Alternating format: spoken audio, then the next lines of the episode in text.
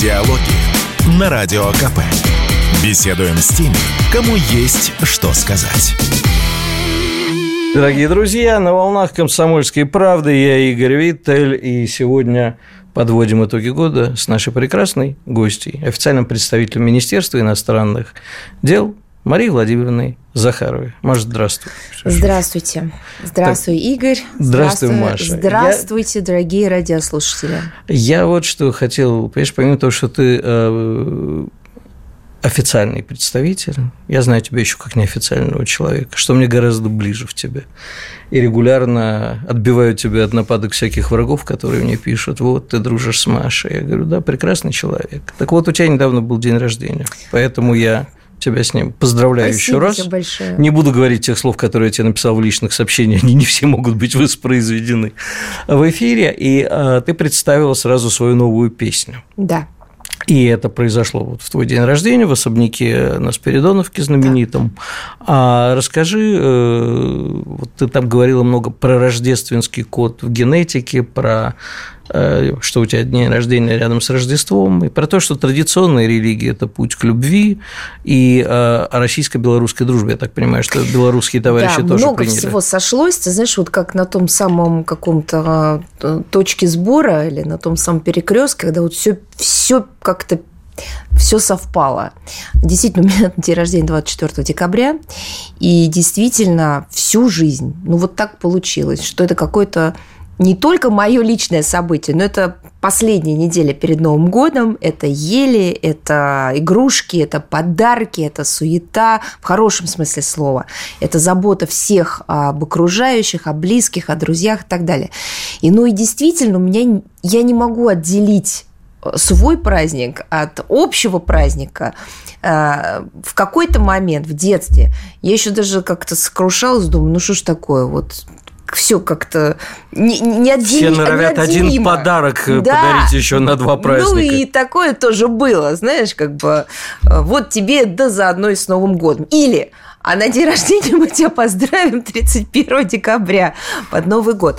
Ну, а потом ну, это вот такие детские были моменты, э, в том числе связанные, ну, ты прекрасно понимаешь, конец года, а, последние дни, в основном уже все идут елки, какие-то классные часы в школе. Опять же, как-то это все твое личное смазывать. А потом я поняла, что это вообще какое-то особое такое состояние, когда праздник э, начинается у тебя, а потом переходит в общий праздник.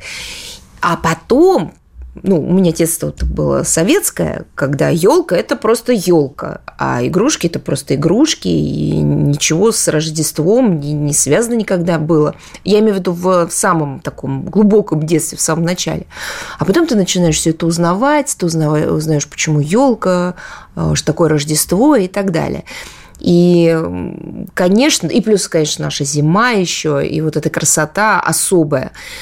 И с какого-то момента я поняла, что мне очень хочется еще, а у меня такое бывает, периодически приходят какие-то строчки, иногда рождаются какие-то песни, я не пишу музыку, иногда приходят с мелодиями что-то, ну и получается песни, получилось уже несколько – и вот э, несколько лет назад я поняла, что мне очень хочется сделать что-то связанное с э, Рождеством. Но не нашим Рождеством, заметим. Почему нашим? Ну, как бы западные христиане все-таки празднуют нет, 20. Нет, нет, нет, нет, нет, нет, нет, с э, нашим. Ну, я не знаю, я правда не делю наше, не наше с Рождеством христианским. Есть разные внутри христианства течения верования, а у Бога нету времени, как мы знаем. А, мы отмечаем, я, я отмечаю 7 э, января, большое количество православных отвечают 24 Оба. декабря, все по-разному. Но в данном случае я, правда, не считаю нужным что-либо делить, разделять и так далее. И э, вот появились эти строчки, а, но, учитывая, что, конечно и безусловно, эта тема, связанная с а, чувствами, вот то, что у нас называется с религиозными чувствами, чувствами людей, и э, это касается догм и святынь, я, конечно, попросила об аудиенции у святейшего. Это было пару лет назад, показала, он благословил. И, собственно говоря, тогда уже начала искать тех, кто может реализовать и музыку, и спеть, и так далее. И так получилось, что Дмитрий Федорович Мезенцев, вот тот самый, который был нашим послом и в Минске, а, а сейчас а, работает на благо союзного государства Россия и Беларусь, он, мы с ним разговаривали, и вот как-то он сказал, а я посмотрю, может быть, кого-то мы найдем с белорусской стороны, кто бы мог за это взяться. И так и получилось, что музыку написал Леонид Ширин, известный белорусский композитор, продюсерский детский музыкальный центр «Спамаш» э, предложил свою исполнительницу Ксению Галицкую, которая была, стала первым голосом этой песни. Песня открыта к исполнению в любом составе, хор, дуэты, соло, что хотите. И вот мы ее презентовали. И, конечно, мы очень э, торопились, чтобы попасть как раз в рождественский момент, чтобы не было ни рано, ни поздно. Ну вот и накануне, как раз 24 декабря, провели э, презентацию. А почему в особняке МИДа? Потому что э, работали, я тебе честно могу сказать, э, наша пресс-служба э, и пресс-служба МИДа Беларуси, а, э, Анатолий Глаз, мы очень, э, в общем, так старались, чтобы этот наш э, двусторонний проект российско-белорусский э, вышел в свет. Ну и, конечно, Никас Сафронов, тут отдельная история. Мы думали, как это все визуализировать. Не хотелось традиционного клипа, потому что, опять же, образы, э, кто-то это будет воплощать, э, кому-то это понравится. Хотелось, чтобы не было никаких ну, возможностей. Э, вот знаешь, даже зацепиться за что-то. И поэтому мы я сделали. Я тебя умоляю, всегда все за что-нибудь ну, зацепятся. Ты, ты прекрасно же, ты понимаешь, же знаешь, что... да, не так калинку вот. пляшешь, не так нет, еще нет, что. Понимаешь, одно дело, одно дело выискивать намеренно, а второе дело э, когда этого повода естественного нету. И вот у нас действительно было очень ответственное отношение. Мы, не, мы хотели проработать все моменты, чтобы уважить, чтобы уважительно отнестись к чувству миллионов людей и сделать настоящий подарок, а не повод Э, покопаться, э, за что-то зацепиться, наткнуться и так далее.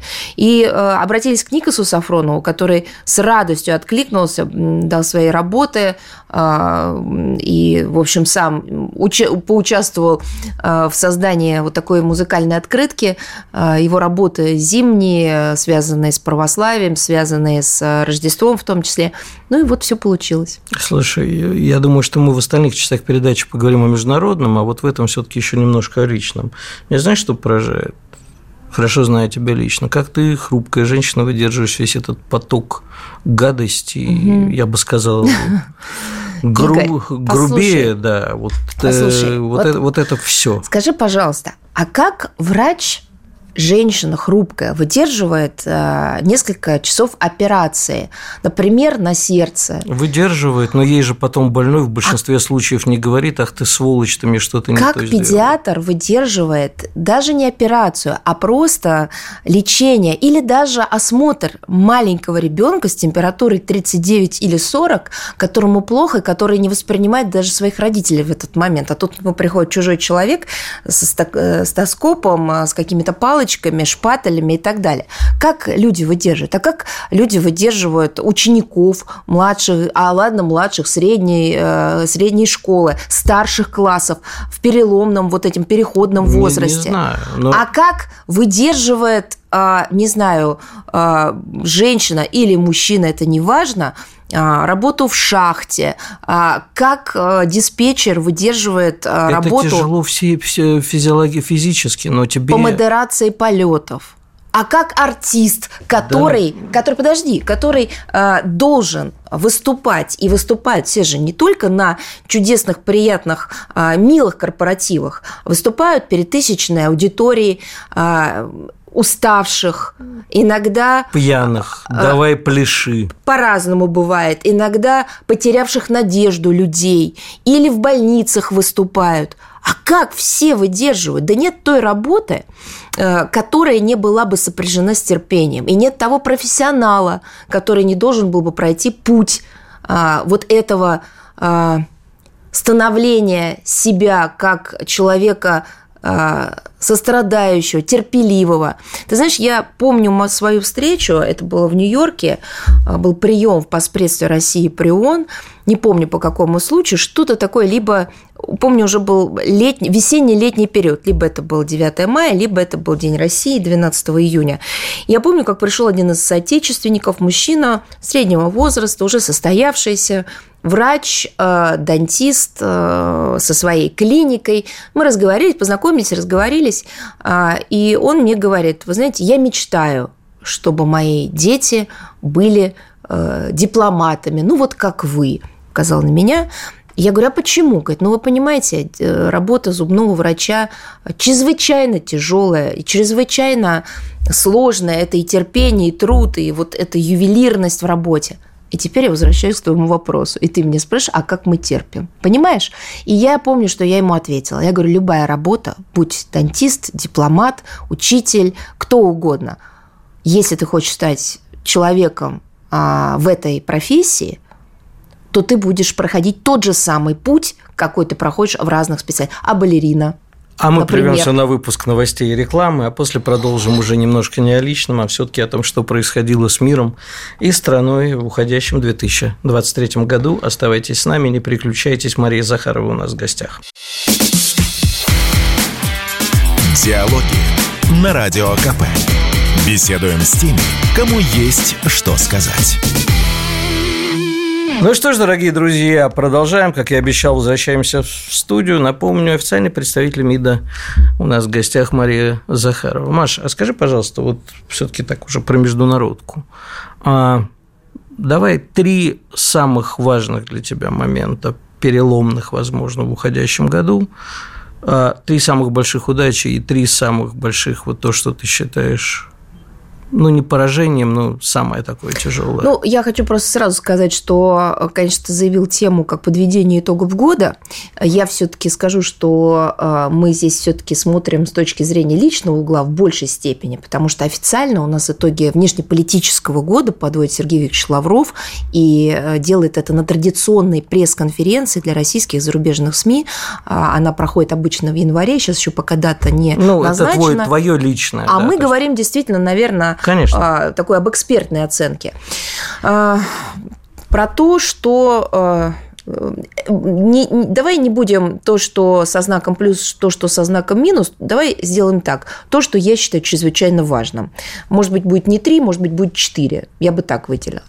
Первое, безусловно, принятие новой концепции внешней политики России. И это, кстати говоря, не важно, попало это в этот год или там это было между годами, потому что, как ты понимаешь, выработка-то ее Давно шла что а, достаточно длительное время. У нас концепция принимается как доктринальный документ и вырабатывается, то есть э, реализуется, и работа по ней ведется несколько лет.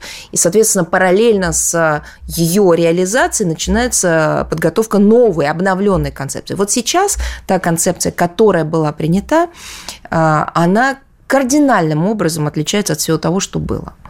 Не потому, что это, условно говоря, было вдоль, а стало поперек, и не потому, что а, э, было хорошо стало плохо или было плохо стало хорошо. Нет, она высвечивает принципиально новые моменты, как в виде целей и задач российской дипломатии, и так и в целом международной ситуации. А, есть четкое понимание того, что момент этот переломный, для международных отношений, а, соответственно, и мира в целом. А, и поэтому там в большей степени идет не проработка деталей, констатация того, что мы имеем на сегодняшний момент в виде каких-то точечных региональных вопросов или общих международных вопросов. Есть констатация пути нашего движения и стратегии на, на будущее. Это это не вопрос плюса или минуса, хорошего или плохого. Это доктринальный документ совершенно иного качества, нежели все, что, мне кажется, до этого принималось. Я особо выделю постановку в виде целей и задач дипломатии реализацию национальных интересов. Я считаю, это великое свершение – и дай бог, так будет и впредь. И никогда не будет по-другому. Национальные интересы во главе угла. Что это такое? Народ, страна, государство, общество, его интересы являются доминирующими при реализации внешнеполитического курса. Это глобальная вещь.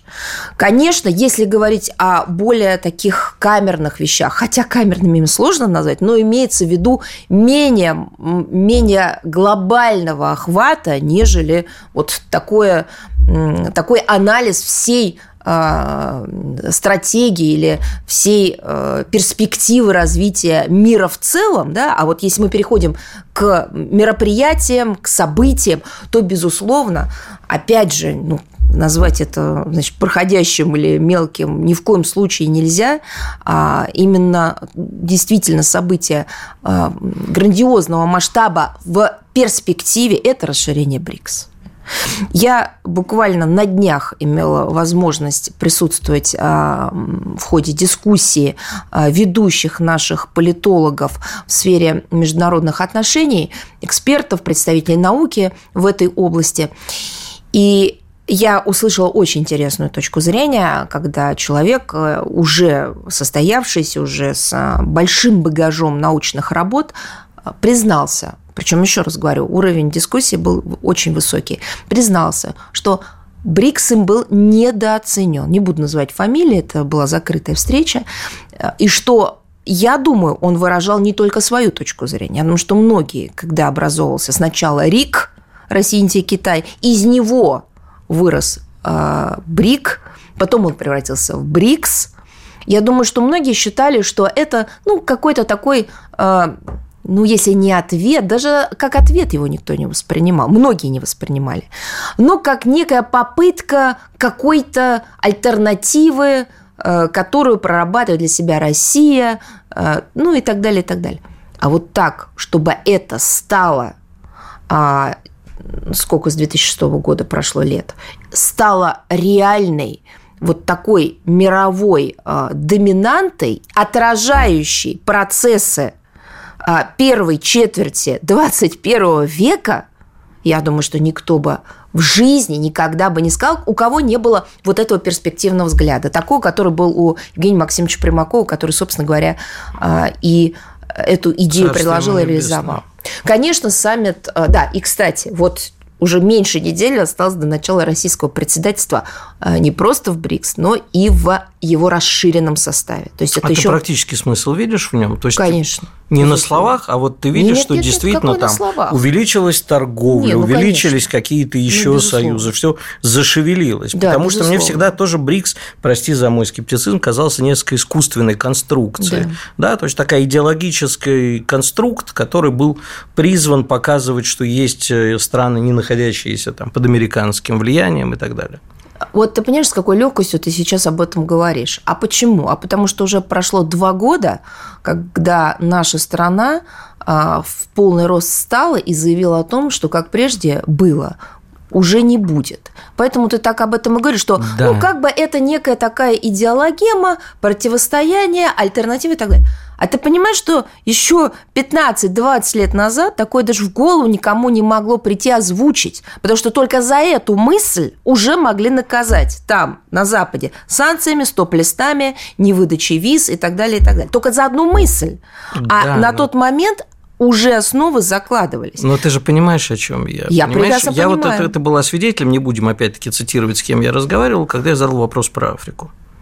А потому что для меня Африка – это больное. Я считаю, что вот Африкой будет сейчас прирастать мир, и новый экономический рывок будет там. И мы все время у нас саммит Россия-Африка, еще здесь встречи, приезжали представители дипломатических кругов, парламентских. Но э, когда я задаю вопрос, о чем мы практически, нам же нужно сейчас там влезать и прямо вот вгрызаться в некоторые страны типа Демократической Республики Конго. Практических шагов я, к сожалению, пока не вижу. И Нет, я не вижу конечно, особого... эти практические шаги есть, это уже отражается на нашем, даже на нашем, вот только двустороннем торговом обороте с целым рядом африканских стран. Потом, понимаешь, я абсолютно не в плане оправдательности, а просто в плане констатации. Ну, давайте просто не будем забывать, что у нас одна была страна с одними границами, с одним законом, с одной политической системой, а потом на ее месте образовалось 15 стран.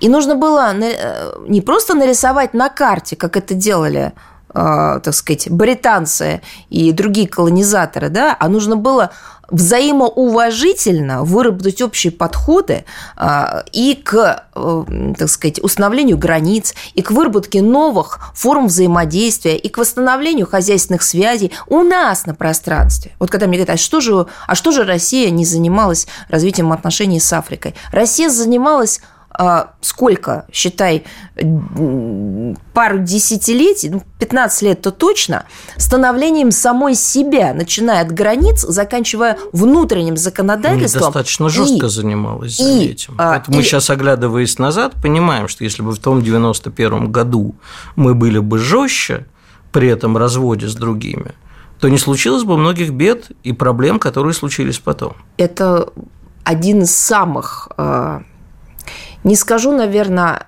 актуальных, слова неправильно сказать, болезненных, а, тяжелых, вот тяжелых вопросов для каждого, я думаю, нашего гражданина. И для тех, кто э, был тогда и на коне, и у власти, и во власти, и у тех, кто переживал это все на обывательском уровне. В моем случае я была ребенком, я это все видела, и это было даже для меня, эм, девочки-школьницы, все эти процессы были процессами глубочайшего потрясения. Я прошу прощения, э, просто ты пойми, в какой э, я находилась, э, условно говоря, стилистике.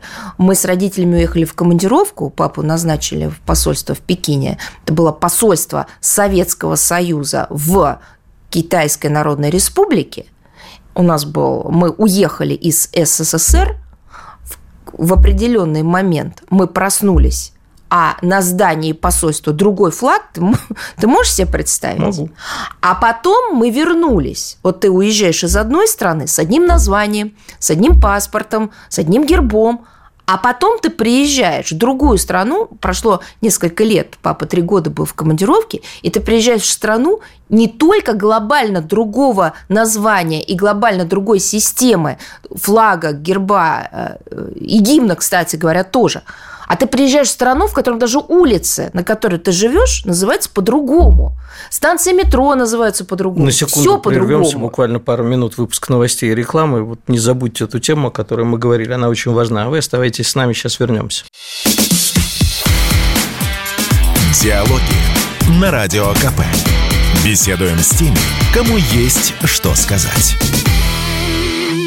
Ну что ж, возвращаемся в студию. Напоминаю, что у меня Игорь Виттелев в гостях, Мария Захарова, официальный представитель Министерства иностранных дел. Маша, а вот еще кусочек э, личного, потом опять вернемся к международке. Вот ты сейчас так очень лично рассказывала о переживаниях, а ты в результате пошла в дипломаты, когда нашей дипломатии руководили откровенные предатели Родины. Не, мне уже повезло. Я уже пришла, я поступила на работу в МИД в 98 году. Ну, ты видела, году. да? Ты выросла в дипломатической Это семье. Я видела крушение всего. Я видела крушение не только, так сказать, внешнеполитической службы и трагедию многих дипломатов, потому что это была трагедия на самом деле. Она же была не только трагедия э, отказа от национальных интересов, вообще от интересов народа. А да? удалось восстановить сейчас? Вот как сейчас, подожди, считаешь? я просто хочу сказать, от чего, вот что я наблюдала. Это же была еще личная трагедия людей.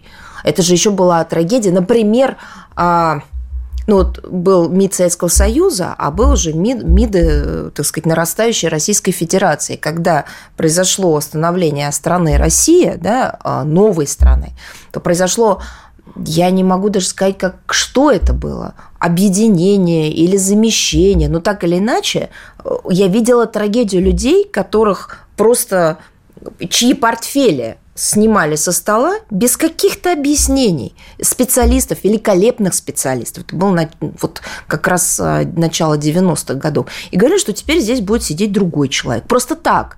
Понимаешь? Вот просто я это все видела ребенком.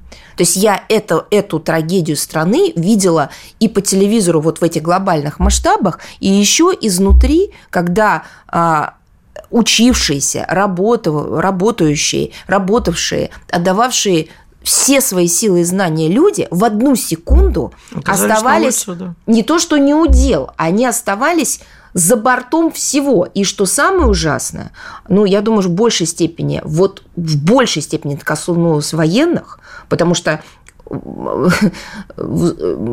многих других специальностях можно найти какие-то смежные сферы реализации. А для них это была настоящая трагедия, плюс еще устав, плюс еще присяга, плюс еще идеалы, которые в одну секунду были объявлены чуть ли не антиидеалами.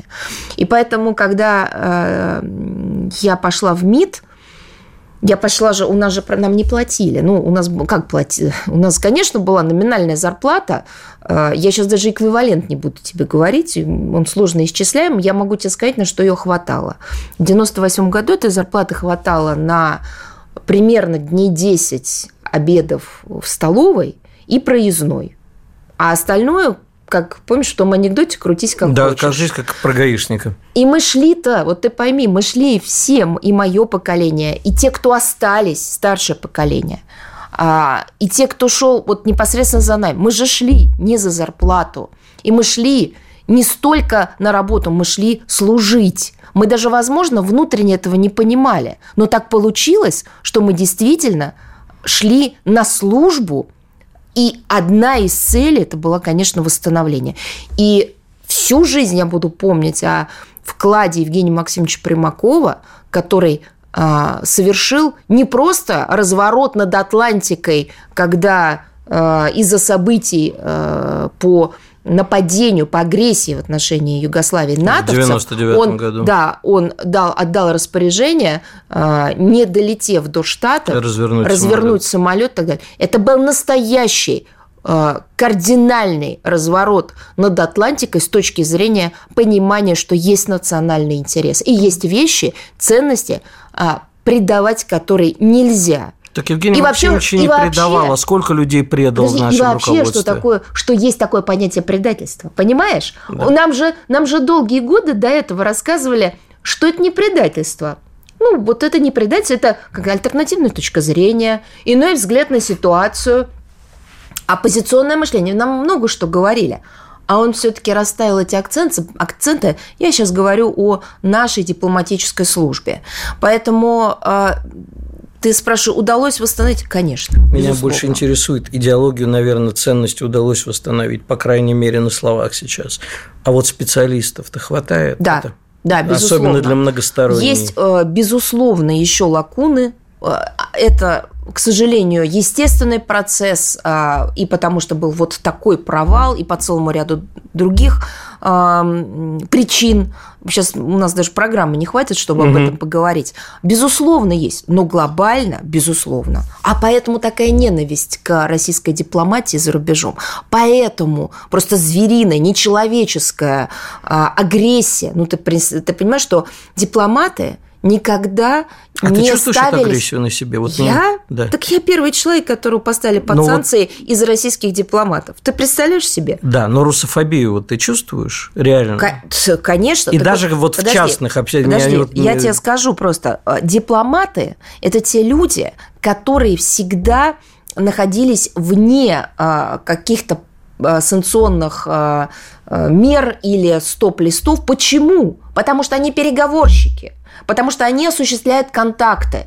Даже если страны находятся в состоянии горячей фазы конфликта или холодной войны. Но дипломаты те, кто скрипя зубами или свои эмоции, свою личную позицию, оставляя где-то за бортом, где-то вынуждены, где-то обязаны, по-разному формулируются, ведут контакты и переговоры с теми, кого называют и врагами, и противниками, и так далее, и так далее. Потому что существует целый ряд вопросов, которые нужно решать, и так далее, и так далее. То есть дипломатов никогда, как правило, ну, в истории нашей дипломатии такого не было – чтобы дипломатов ставили под санкции. Ну, никогда. Я скорее о личном говорил. Так Ты это... там идешь по улице, заходишь в магазин, сидишь, обедаешь. А это не про ресторане. дипломатию, это как раз Нет, про я, отношения. ты чувствуешь вот это отношение ты к тебе? Ты что-то, я как когда сейчас власти Болгарии заявили вот эту вот абсурдную э, позицию, это же не позиция, это какой-то маневр был о том, что э, мне нельзя пролетать, то есть вообще обычно запрещают пролеты самолетом. Первый раз, я правда не знал до этого, и наши правовики не смогли найти каких-то аналогов или каких-то параллелей. Первый раз а, ну, в общем, в истории или в жизни запретили пролет над страной человеку. Ты вообще вдумайся. Не самолету, а человеку. То есть ты человек и самолет? Не знаю, может, спутник я. Я даже не знаю. Понимаешь, космический корабль, комета. Я как-то пропустил А может быть, облако. Я не могу тебе сказать. Это настолько было обескураживающе. Ты понимаешь, это настолько было дико. А вот ты говоришь, и в этот же самый момент ты даже себе не представляешь, какая была волна негодования в самой Болгарии. Сколько я получила сообщений от этнических болгар, от жителей Болгарии, граждан Болгарии, от, э, когда я говорю этнических болгар, болгар по всему миру, которые, которые говорили о том, что им стыдно Вообще стыдно за то, что такие мысли, идеи и решения рождаются а, а на территории их родины. А? Вот ты можешь ответить, нафига им это все? То есть э, с практической точки зрения, а, а, ну, по крайней мере, о странах Европы и Восточной Европы, нескольких странах, они закапывают себя. А Зачем? не надо. А, а, потому что проставлены а, в а, руководстве целого ряда стран НАТО люди, которые работают именно на интересы не своих стран, а либо натовского вот этого сегмента, либо непосредственно США, Британии. Коротко задам тебе не очень тактичный вопрос. Вот когда слушаешь сейчас некоторых, ну то есть там я человек старый, я помню еще старых политиков, я понимал, что они враги, но это были умные люди, даже Маргарет Тэтчер. Вот сейчас, когда слушаешь речи европейских политиков, возникает полное ощущение, что это выжившие из ума люди. Тебе приходилось с ними общаться более тесно. Они действительно идиоты, либо это просто вот те речи, которые надо произносить для своей публики? Я прошу прощения, я, конечно, не могу э, использовать тот лексикон, который можешь позволить себе ты, и Сергей Викторович. А, я тебе могу сказать, что среди них есть разные. Есть те, которые а, просто выслуживаются, им за это просто платят. Вот для стран Прибалтики русофобия является... А, Средством заработка. Нет. Центрообразующим сегментом их экономики. Вот я бы так сказала. Мне кажется, что в принципе экономика этих стран держится только на одном – на а, огосударствлении русофобии во всех проявлениях. Есть те, которые, в принципе, у которых был выбор ну, в различных э, процветающих странах. Они выбрали это. Почему? либо шантаж, либо угрозы, компромат, на котором многие сидят, либо амбиции, а, ну, вот в частности, как у Зеленского, да, болезненные, жуткие, страшные амбиции а, и большое количество страстей, на которых играли. Ну и им играли, а он доигрался. Кто-то э, просто является проводником, ну я не знаю, как рекрутирован, э, завербован э, соответствующими службами, так сказать, вот Штаты, Британия и так далее. И на территории стран ЕС проводят эту повестку. Но когда и отсюда, говорит, и что отсюда, здесь сад, это вокруг джунглей, он Значит, во-первых, то, что пишет Барель, то, что публикуется за его именем, не принадлежит ему, его перу. Как ты понимаешь, это пишет его какая-то бригада, не его личная бригада, а бюрократия Евросоюза, которая нашпигована теми, о которых мы сейчас с тобой говорили, которые являются проводниками так сказать, заокеанского вот этого менталитета. А, где-то, конечно, безусловно, он уже не может даже контролировать весь После этот поток. После выпуска новостей и рекламы продолжим, и блиц вопросы будут тоже у нас сегодня. Оставайтесь с нами, не переключайтесь. Диалоги на Радио КП. Беседуем с теми, кому есть что сказать. Продолжаем. Э, мы возвращаемся в студию. Мария Захарова у меня в гостях. Коротко про Барреля закончим и про этих людей, и немножко... Поэтому я говорю, что э, в каких-то случаях это не они пишут, а за них пишут. И как у них, на, на, у них есть такой термин attributed, то есть атрибутировано, не написано человеком, но за его именем он, выходит. Он, может быть, даже и не читает. Я думаю, в большинстве случаев он потом узнает из СМИ, что, что же он сказал. Что он сказал, да. Это раз. Во-вторых, безусловно, низкий, крайне низкий, катастрофически низкий уровень образования. Почему? Потому что политическая система вот этих западных либеральных демократий, она подразумевает эпатаж, хайп, а, какой-то э, доведенный до края популизм. нету там места аналитике, глубинным знаниям. Они несовместимы порой.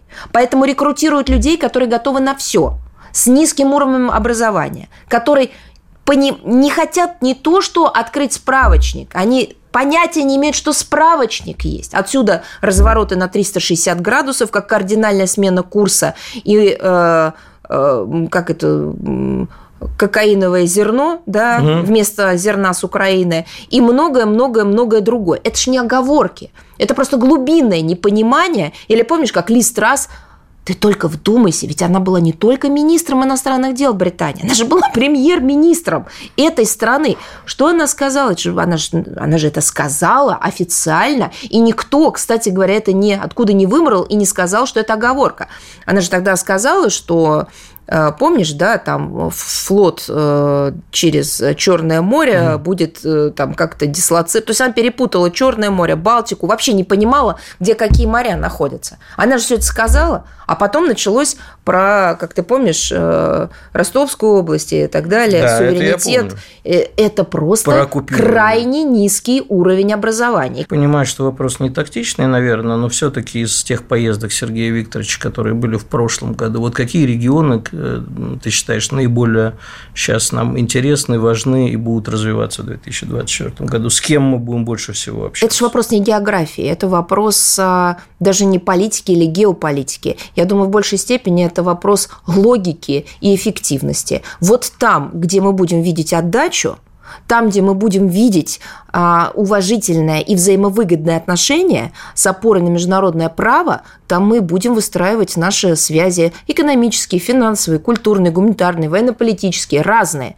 А э, не идеология, не, так сказать, какая-то другая сфера будет определять Ты наши можешь... приоритеты, а именно это – ты можешь сказать, какие, ну, не конкретно страны, но что что-то вообще-то поменялось в мире в лучшую сторону по отношению к России? Что какие-то страны, которые Вот вначале... то, что мы с тобой не договорили, ты да. просил несколько, три темы или четыре назвать а, важнейшие.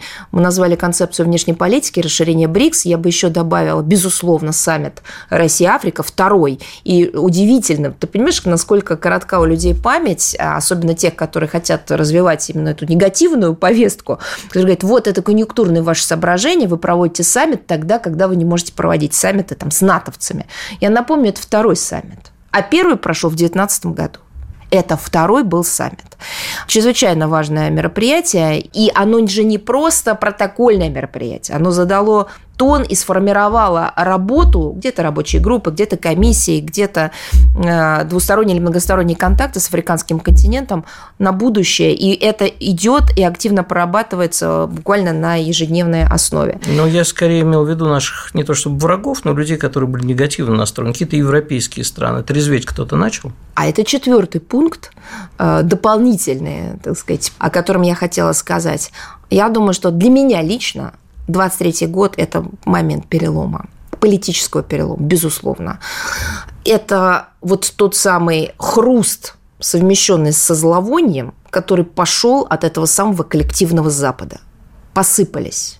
И не просто посыпались, а вот, понимаешь, вот как гнойник прорвался. Ты посмотри, что у них творится – друг с другом началась вот эта свара дикая. Понимаешь? Да, с одной стороны, продолжаются еще фотографии рукопожатий, объятий, каких-то безумных поцелуев и так далее, и так далее. А с другой стороны, ты посмотри, когда фотографы даже снимают эти официальные протокольные фотографии, но с неожиданных ракурсов, ты же видишь их гримасы. Они вроде, вот, Э, президенты Польши обнимаются с Зеленским, а фотограф берет крупным планом его лицо, том, вот, э, польского лидера, да, и ты видишь там такую глубинную ненависть, да, и даже по банальным вопросам нет никакой солидарности в этих самых а, внутринатовских рядах, нет никакого взаимопонимания или взаимного уважения. Палочная дисциплина, командно-административная система, подчинение через шантаж и угрозы, и теперь уже это даже не работает, и это не срабатывает. Ты ждешь? И, и когда, ты знаешь, я тут недавно тоже от одного политолога слышала э, слова о том, что западная цивилизация проявила а, консолидацию. Какая же это консолидация западной цивилизации, когда они внутри Европейского Союза друг с другом судятся, а, когда а, Британия выходила так из Европейского Союза, как, извини меня, не то, что консолидированные и союзники выходят, а как злейшие враги друг с другом не расстаются. Вот так вот они разводились, Лондон с Брюсселем. Ты видишь, что делает э, Вашингтон – то требует 2% от как бы союзников за оплату, э, ну, собственно, в, да, НАТО, реализацию да. безопасности на европейском континенте. А когда европейский континент буквально взрывается из-за того, как раз, что Соединенные Штаты на территории Украины проводят свою авантюру, Соединенные Штаты заставляют Европейский Союз оплачивать еще это. Это что? Консолидация э, западной цивилизации? Нет это дно западной цивилизации. Это те швы, то, э, та требуха, та грязь, которая всю жизнь им лакировалась, а теперь выплеснулась, понимаешь? Сейчас главное не запачкаться в этом а, во всем. И главное, чтобы не было опять иллюзий, что... Все так, но это весь их развал может кончиться, это последний мой короткий вопрос, может кончиться большой войной э, всех со всеми. Ты э, ждешь в 2024 году такого большого бума где-нибудь в мире, особенно на Ближнем Востоке, видимо. Уже. Ты знаешь что? Вот за эти полтора-два года я думаю, что мы избавились и от иллюзий, и мы нарастили опыт на всех направлениях. А что у них там будет, пусть они сами разбираются. То есть мы, нам это не, стра- не страшно ничем, ни потоки беженцев, ни разваленной экономики. Потоки беженцев начались не сейчас и не год назад. Потоки беженцев Европейский Союз начались как минимум 10 Я лет имею назад. в виду из Европейского Союза к нам. Но это же побегут. их авантюра. Это же вопрос Но они же к нам нашей побегут. внутренней. Уже бегут некоторые, говорят, спасайте Игорь, а наших помнишь, детей. что я говорила всегда? Что при том, что я занимаюсь политикой внешней, я имею в виду, я являюсь дипломатом, я озвучиваю наши принципиальные подходы, что я всегда говорила? Самое главное – укрепление нас внутри. И самое главное, не ожидание от кого-то, маны небесной, а, любви даже или дружеских отношений, а выстраивание своей страны с опорой на собственные национальные интересы. И есть такое слово очень сложное пре, приоритизация, да? Угу, приоритизация. А, а, приоритизация, а если просто говорить, учет того, что нам нужно в первую очередь. И многое из того, что есть э, за рубежами, то, что есть по внешнему периметру, автоматически будет, э, ну, наверное, представлять меньшую угрозу и меньшую проблему, если внутри своей страны мы будем более защищенными, а не, жи, не жить в надежде, что вот теперь они, может быть, одумаются, и ситуация 22-23 года Запад чему-то научит, и они, так сказать, э, придут к какой-то логике и здравому смыслу. Придут, слава богу, готовы будем но уже с учетом того, что было. Предыдущего. Безусловно, выстраивать отношения, но не так, как было раньше. Потому что так, как было раньше, уже больше не будет. не будет. А на этом наша передача подошла к концу. А можно с Новым годом всех Да, вот давай поздравим с тобой я, с Новым. Я желаю всем Нового года, хорошего, а, дай бог мирного. Я желаю всем светлого Рождества. Всех хочу поздравить. Любви, здоровья, благополучия, искренне этого желаю. И могу сказать, что вот в нашем дипломатическом, так сказать, мире, в мире а, наших российских дипломатов, я вас могу заверить, делается все, вот все, что только можно, и мне кажется, даже больше для реализации поставленных а, целей и задач. Вот это я могу а, честно подтвердить и гарантировать. А я хочу поздравить с Новым годом не только наших слушателей, но и тебя. Спасибо. И с прошедшим днем рождения, с наступающим Новым годом и Рождеством. И хочу тебе пожелать, чтобы ну, чуть более спокойным было для тебя. И береги, пожалуйста, свои нервы. Ты на всем очень дорога. И не обращай внимания на всяких... Ну, я тебе в личном сообщении напишу этого слова, но ты знаешь, что Ну, поэтому, собственно говоря, и есть э, какая-то, знаешь, эм, отдушина в виде творчества, в виде текстов, песен и так далее. Потому что эмоциональный накал колоссален, нельзя поддаваться этим эмоциям на работе, но всегда можно найти какой-то вот минуту, секунду либо в самолете, а, либо в моменте ожидания, ну, как, которые, у нас, то, которые у нас тоже случаются между переговорами и так далее, когда даешь волю эмоциям, что-то такое записываешь, поэтому появляются такие строки. С Новым годом, Маш. Спасибо тебе тоже. Диалоги на Радио КП. Беседуем с теми, кому есть что сказать.